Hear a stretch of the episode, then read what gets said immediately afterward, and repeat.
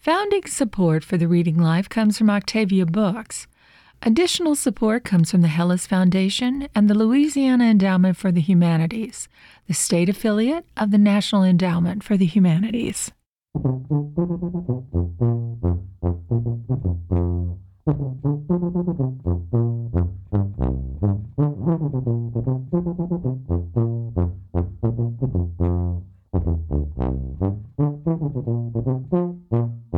Hello, and welcome to The Reading Life, your weekly look at the Louisiana literary scene. I'm Susan Larson.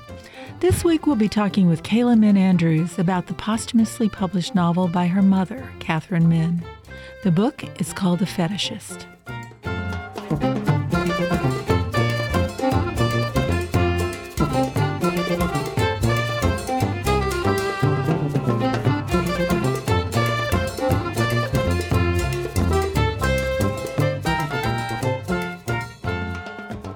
It's a great pleasure to welcome Kayla Min Andrews to the Reading Life. Kayla is a New Orleans writer who's part of one of the loveliest book stories around.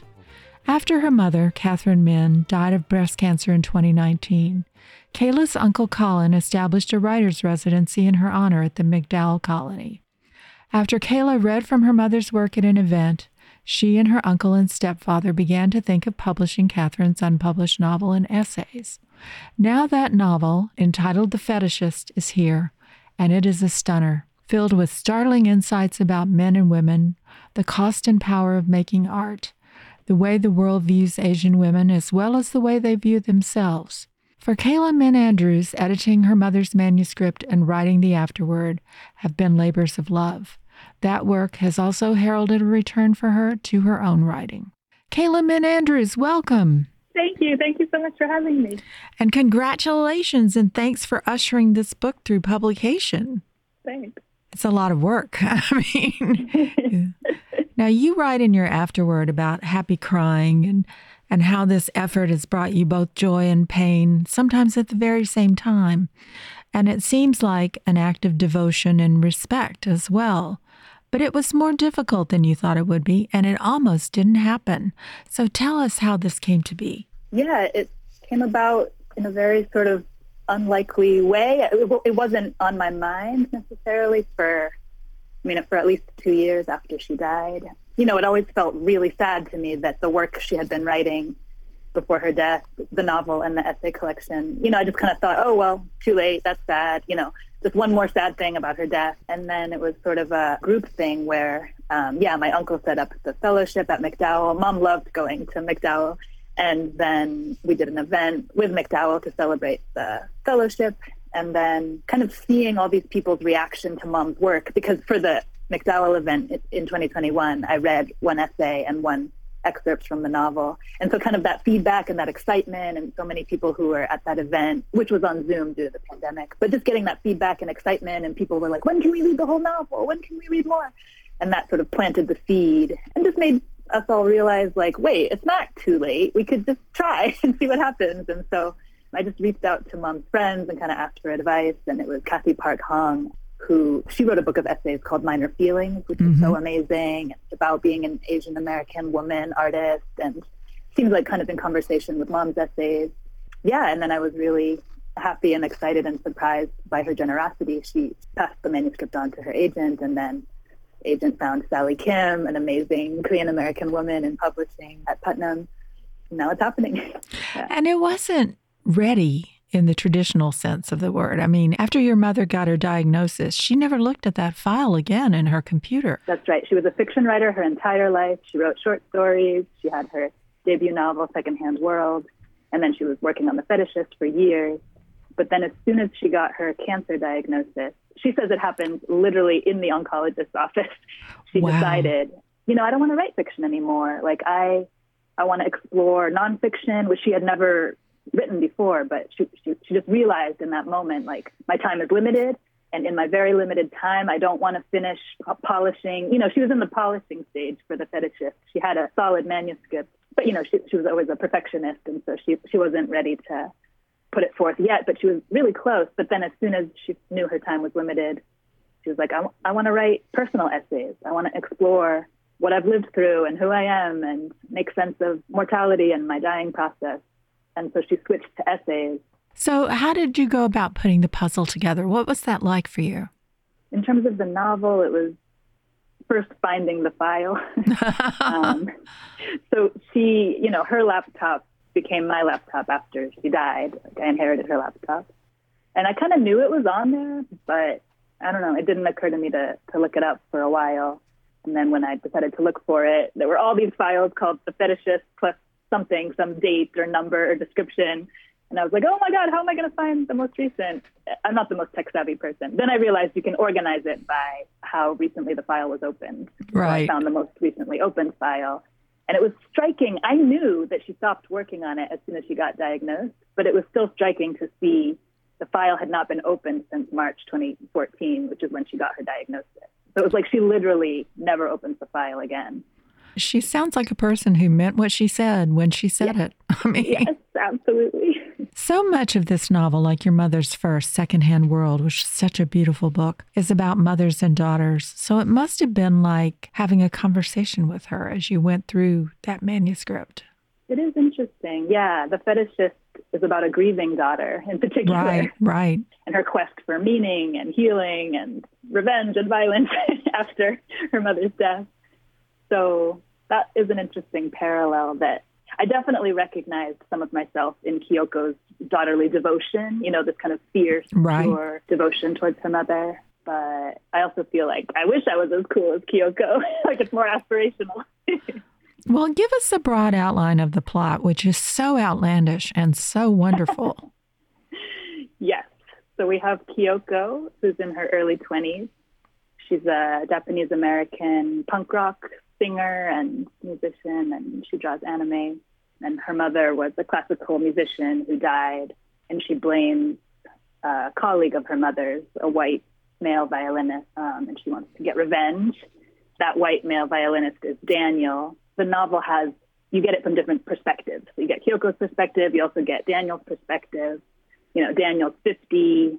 He's kind of reached a point where he's pretty miserable and he's thinking about the one that got away, the love of his life, Alma, who's famous cellist, but is suffering from a terminal illness. So there's some suspense about will Kyoko get her violent revenge on Daniel first, or will Daniel get to reconnect with the love of his life, Alma, before she dies?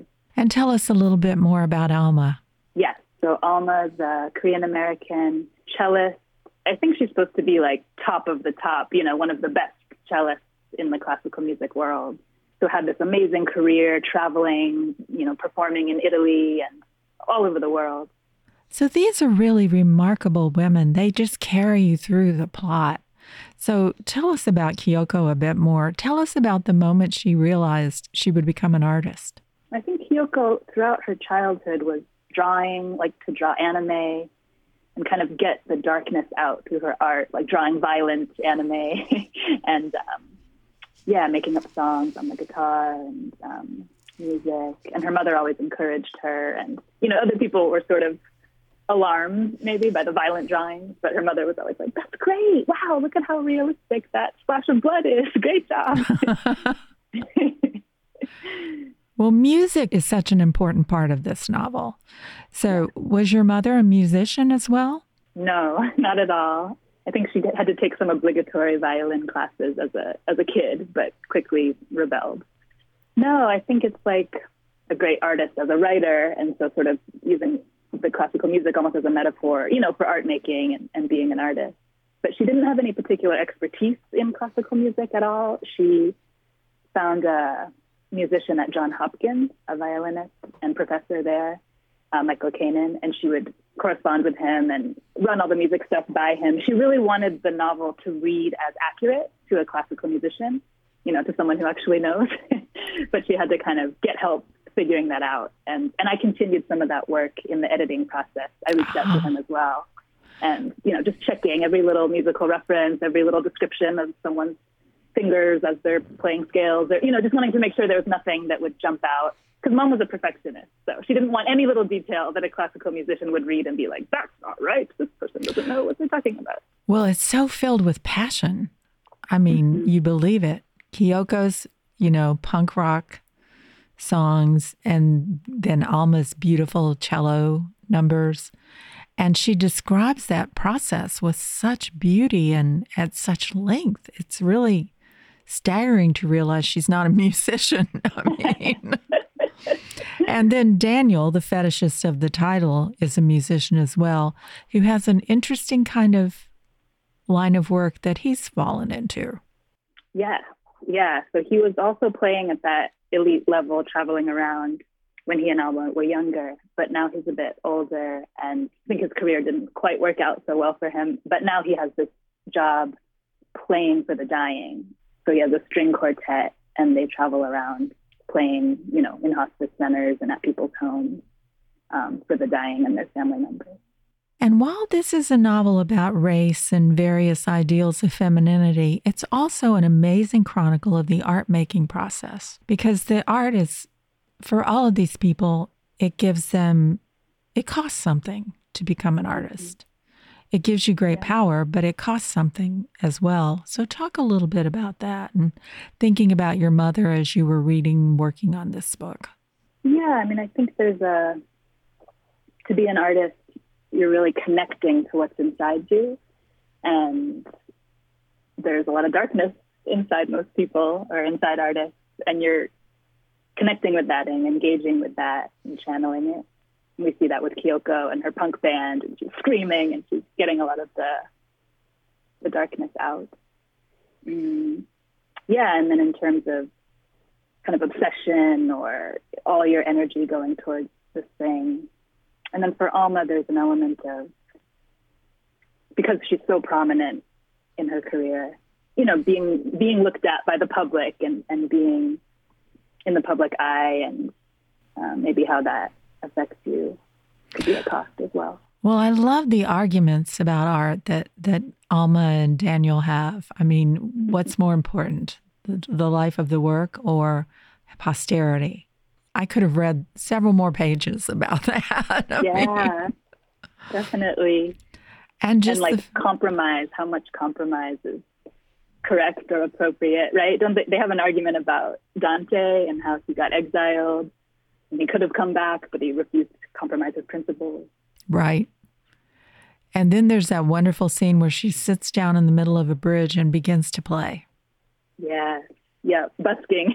I know. She's supposed to be one of the most elite top cellist soloists of the world, and she's just busking on a street corner in Florence. What was it like for you to read this when you read it now?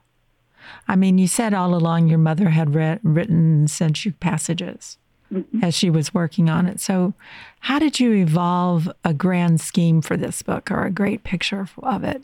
As she was writing it, I had a sense of the characters, but mm-hmm. not how they fit together. Um, and then, you know, and then just didn't think about it pretty much for a few years. And then after she died, you know, kind of rediscovering it, reading it again, I was struck by the way it's all woven together, the way that she she took the long like the chapters that she sent me. It was kind of like here's all this stuff about Kyoko, but then to see it kind of chopped up and woven in like short chapters um, mm-hmm. and creating that suspense and momentum is exciting. I was really surprised by the ending, the final chapter. I had read that chapter, but I didn't realize it was the ending.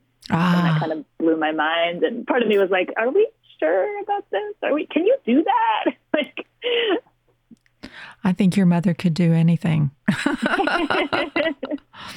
now, you write in the afterword about long, wonderful afternoons with her reading, which I loved so much, and how she encouraged you in her own way to become a writer or to become more engaged with the world.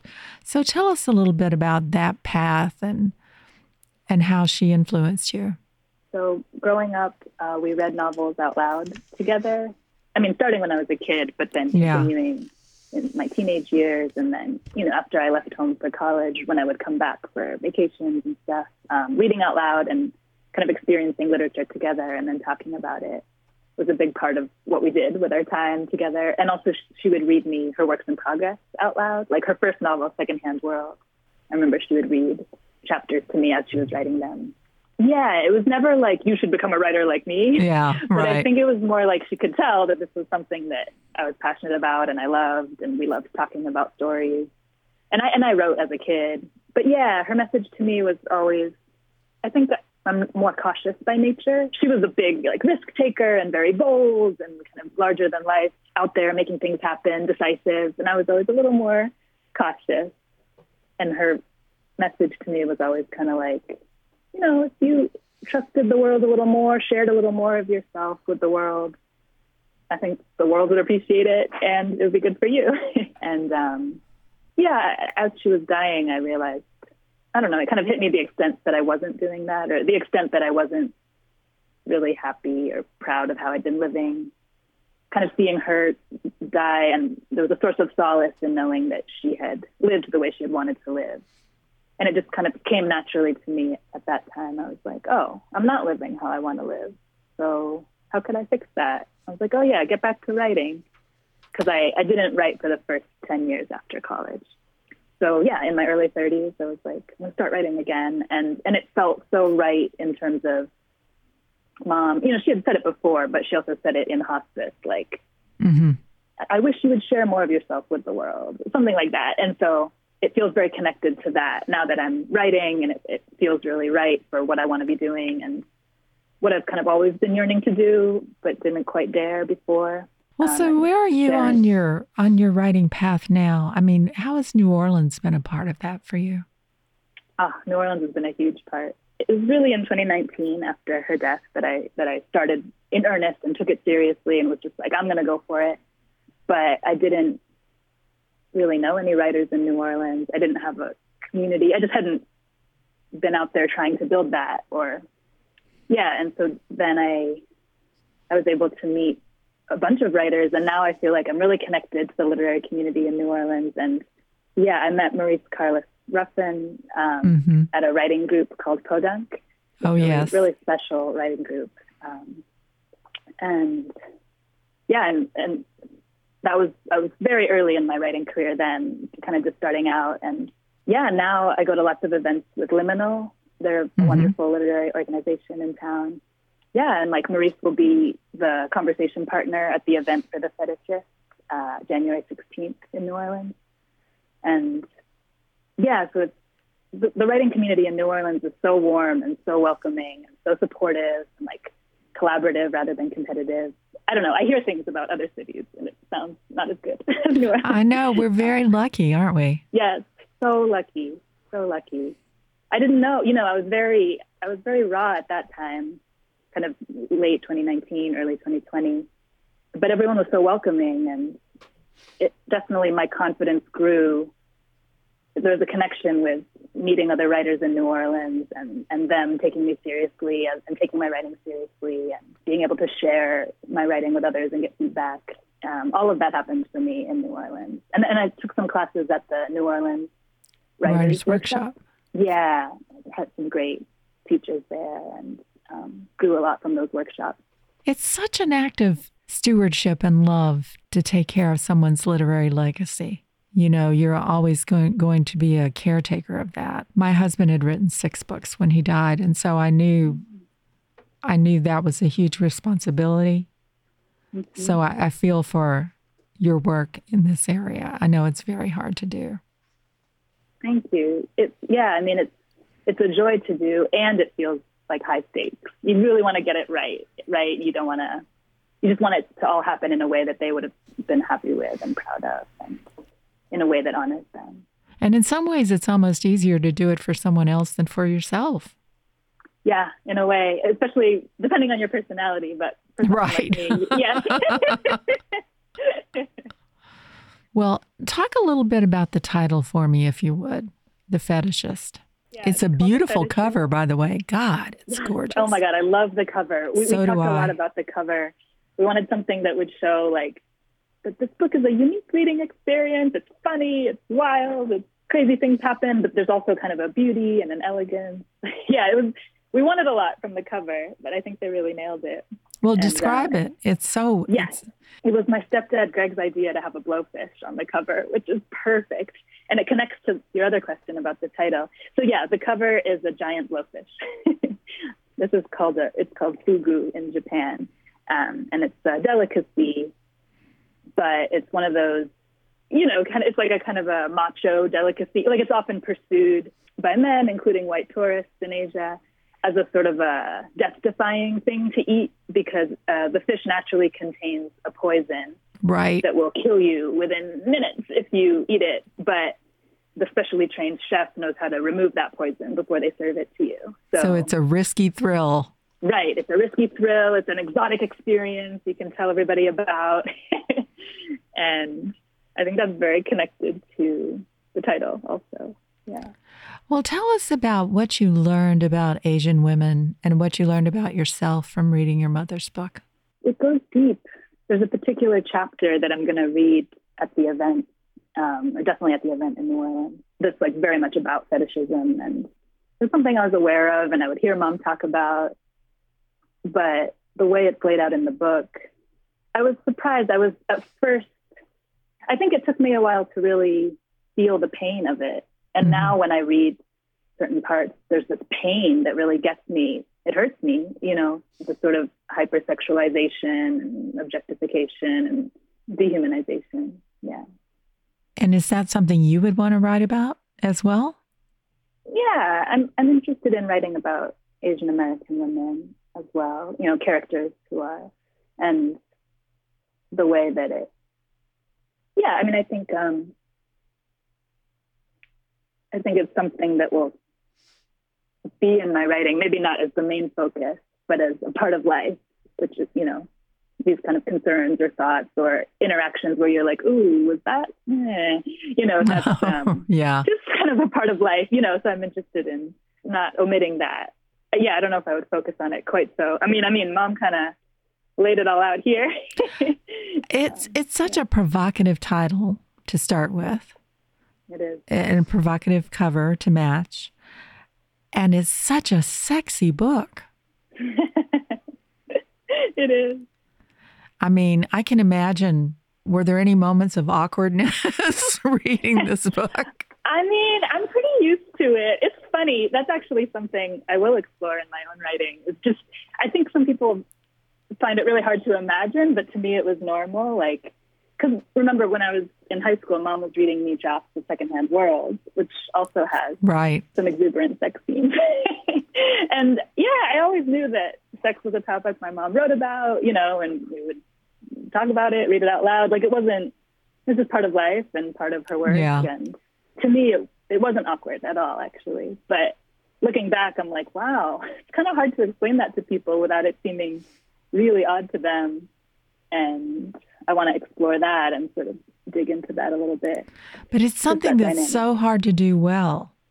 Mm-hmm. You know, oh, yeah. on one hand, you have to kind of stand back and admire it just for the achievement yeah. of it.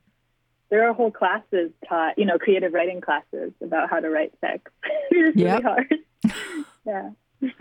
Well, it's it's an amazing book on so many levels. I mean, I really couldn't put it down. So I think it's going to find a wide audience, and I hope it does. Me too. We've been talking with Kayla Min Andrews about her mother's posthumously published novel, The Fetishist by Katherine Min. You can meet Kayla when she appears in conversation with Maurice Carlos Ruffin Tuesday, January 16th at 6 at Blue Cypress Books. Kayla, thank you so much. Thanks for having me.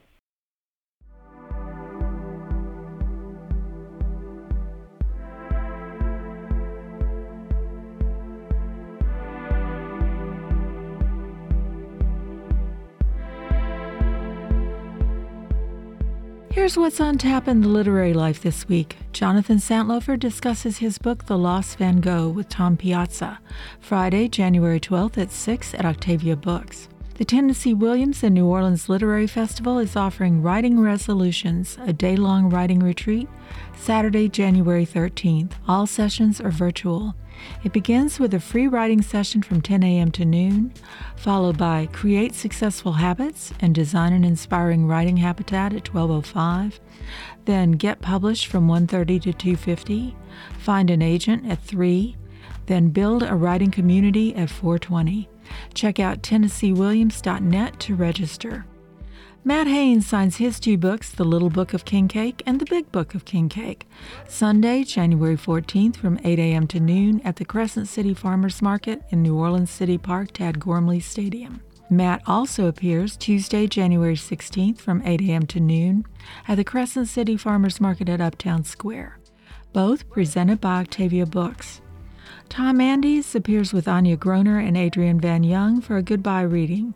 Sunday, January 14th at 7 at Bar Redux, 801 Poland Avenue. Kayla Min Andrews talks about her mother's posthumously published novel, The Fetishist, by Katherine Min. She appears in conversation with Maurice Carlos Ruffin Tuesday, January 16th at 7 at Anna's. That's at 2601 Royal Street, presented by Blue Cypress Books. One Book One New Orleans kicks off its new year with a reading from the 2024 selection, Black Creole Chronicles Poems by Mona Lisa Saloy. That's Wednesday, January 17th at 6 at the University of New Orleans Earl K. Long Library, room 407. Howard Fishman discusses in Signs to Anyone Who Ever Asks the life, music, and mystery of Connie Converse, Thursday, January 18th at 6 at Octavia Books. Mona Lisa Foster signs her novel Threading the Needle, Friday, January 19th at 6 at Garden District Bookshop. Founding support for the Reading Life comes from Octavia Books, with major support from Rouse's Markets. Additional support comes from the Helis Foundation, the Jefferson Parish Public Library, and the Louisiana Endowment for the Humanities, the state affiliate of the National Endowment for the Humanities. Any views, findings, conclusions, or recommendations expressed in the Reading Life do not necessarily represent those of the National Endowment for the Humanities. The theme song for the Reading Life is by Matt Perrine and Sunflower City. The Reading Life is produced by George Ingmire and is a production of WWNO. You can listen to us anytime or subscribe to our podcast at WWNO.org. And you can email us at the Reading Life at wwno.org.